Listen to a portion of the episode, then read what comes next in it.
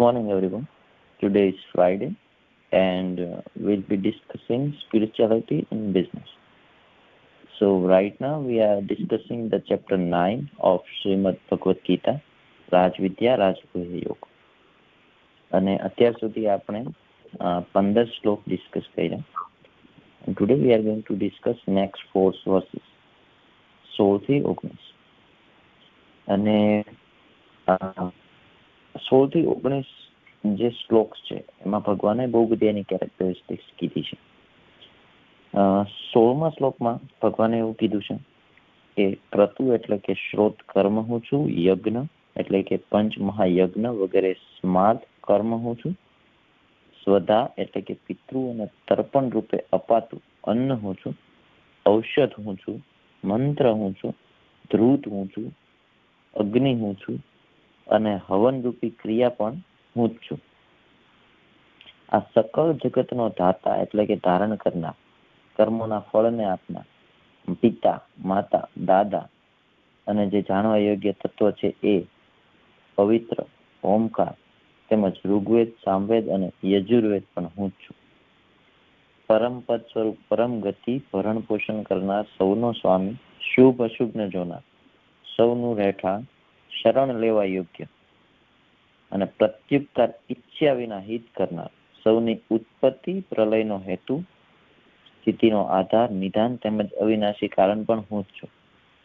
હું જ સૂર્ય રૂપે તપું છું, વર્ષાના સમુદ્રને વગેરે સ્થાનોમાંથી ખેંચું છું અને એને વરસાવું છું. હે અર્જુન, હું જ અમૃત છું અને મૃત્યુ છું તથા સત અસત પણ હું જ છું.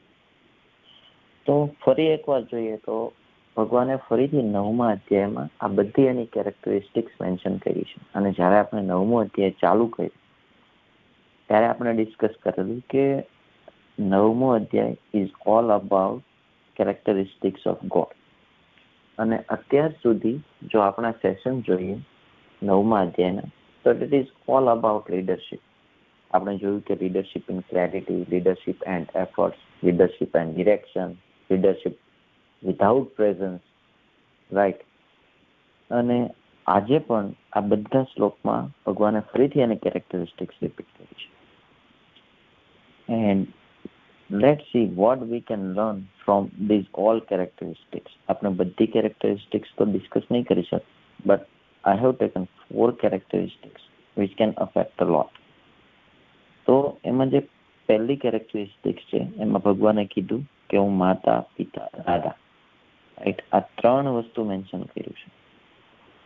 રાઈટ અને એના પ્રમાણે જોઈએ તો ગીતામૃતમમાં ગીતાકાર એવું કહે છે કે as a parents right it is not just our duty કે આપણે ખાલી આપણા જે ચિલ્ડ્રન છે એને ખાલી મોટા કરી દઈએ. રાઈટ એ પૂરતું નથી.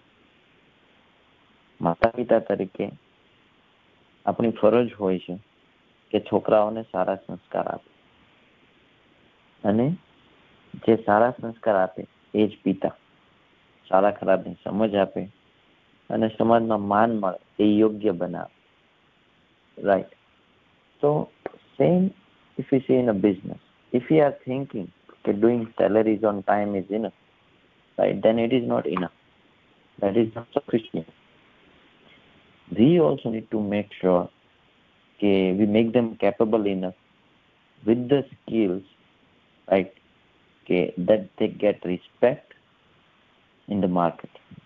કે આપણે ત્યાંથી જ્યારે લોકો કોઈ પણ કંપનીમાં જાય અથવા if they are even moving around and hanging around with with their friends then they should be capable enough કે પછી એવું નહીં લાગે કે ભાઈ નહીં તમારી કંપનીમાં તો કોઈ સ્કિલની વેલ્યુ જ નથી અથવા you are not doing that kind of good work or they are not capable enough કે આપણે ત્યાંથી કોઈ જાય તો એને બીજી જગ્યાએ જોબ પણ ઇઝીલી ના મળે. Right so as a business owner it is our duty to make our people capable in in everything because જ્યારે એ લોકો કેપેબલ હશે, ત્યારે જ આપણી કંપનીનો પણ ગ્રોથ થશે.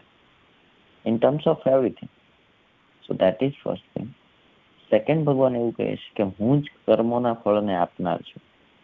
રાઈટ આપણા બધા કર્મોનો હિસાબ કોણ રાખે ભગવાન આપણે તો ઓફકોર્સ રાખવાના જ નથી રાઈટ અને જેવા આપણા કર્મ હોય સારા ખરાબ એ પ્રમાણે આપણને એ પ્રમાણનું ચોક્કસ ફળ આપે right in the same way, we are responsible as a business owner to give proper compensation to all our team members based on their efforts. And a compensation that doesn't mean that it is just about money, right? It can be in form of anything else.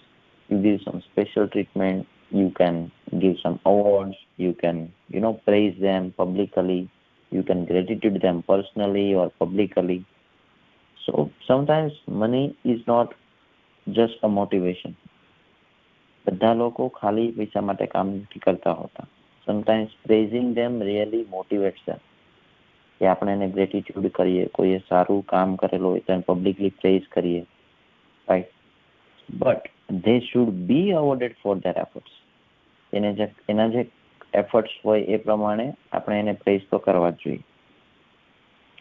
That is second thing third is છે ભગવાને કીધું કે સામવેદ, યજુર્વેદ, ઋગ્વેદ, એ બધું હું જ છું.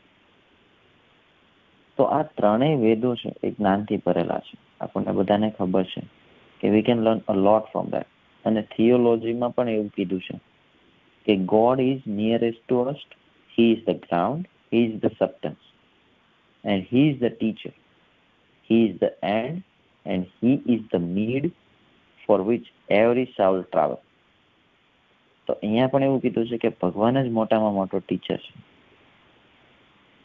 તો if we are seeing ourselves as a god of our organization, then we also need to be the greatest teacher for all of our team members.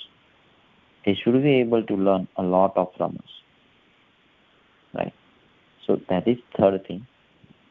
And the fourth is કે ભગવાને એવું કીધું કે સૌનું રહેઠાણ આશ્રય એનો આધાર એ બધું હું છું રાઈટ અને કબીરે પણ એવું ગાયું છે કે જીવન નૌકા ડગમગ ડોલે તું છે તારણહાર કનૈયા તારો છે આધાર. રાઈટ અને એક સ્ટોરી પણ આમાં કબીરની કહેવામાં આવી છે કે એક સાધુ હોય એ રસ્તા પર જતા હોય અને કોઈ સ્ત્રી લોટ દળતી હોય. પેલો જે ઘંટલો આવે, જૂનો, એનાથી. તો એ સાધુ એ જોઈને રડવા લાગે તો ત્યાંથી કબીર પસાર થતા હોય અને એ એમને પૂછે કે, ભાઈ, તું શું કામ રડે છે? તો એ સાધુ એવું કહે કે, આ કેવા સરસ આખા આખા મોટા ઘઉં છે અને આ ઘંટલામાં જાય છે અને એનો લોટ થઈ જાય છે. એ જોઈને મને રડવું આવે છે.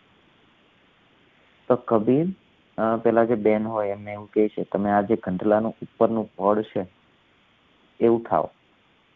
એટલે એ જ્યારે આઘું કરે, તો અંદર જુએ તો જે ઘંટલાની વચ્ચે ખિલ્લો હોય રાઈટ જેનાથી આખો કંટલો ફરતો એની આજુબાજુમાં જે ઘઉં હોય, એ ઘઉં આખા હોય, બાકી બધા ઘઉં છે, એનો લોટ થઈ ગયો. તો એ જોઈને કબીર સમજાવે છે કે આ જે ખિલ્લો છે, એ આ ઘંટલાનો આધાર છે. એમ જ તે આપણે પણ ભગવાનનો આધાર લેવાનો છે. જો આપણે ભગવાનનો આધાર લેશું, જે ઘઉં એ ખિલ્લાનો આધાર લીધો છે, એ ઘઉં આખા છે. એને કંઈ થયું નથી. તો ભગવાન છે એ આ સૃષ્ટિનો આધાર છે. જો એનો તમે આધાર લેશો, તો તમે પણ આખા રહેશો. તમારો પણ લોટ નહીં થઈ જાય.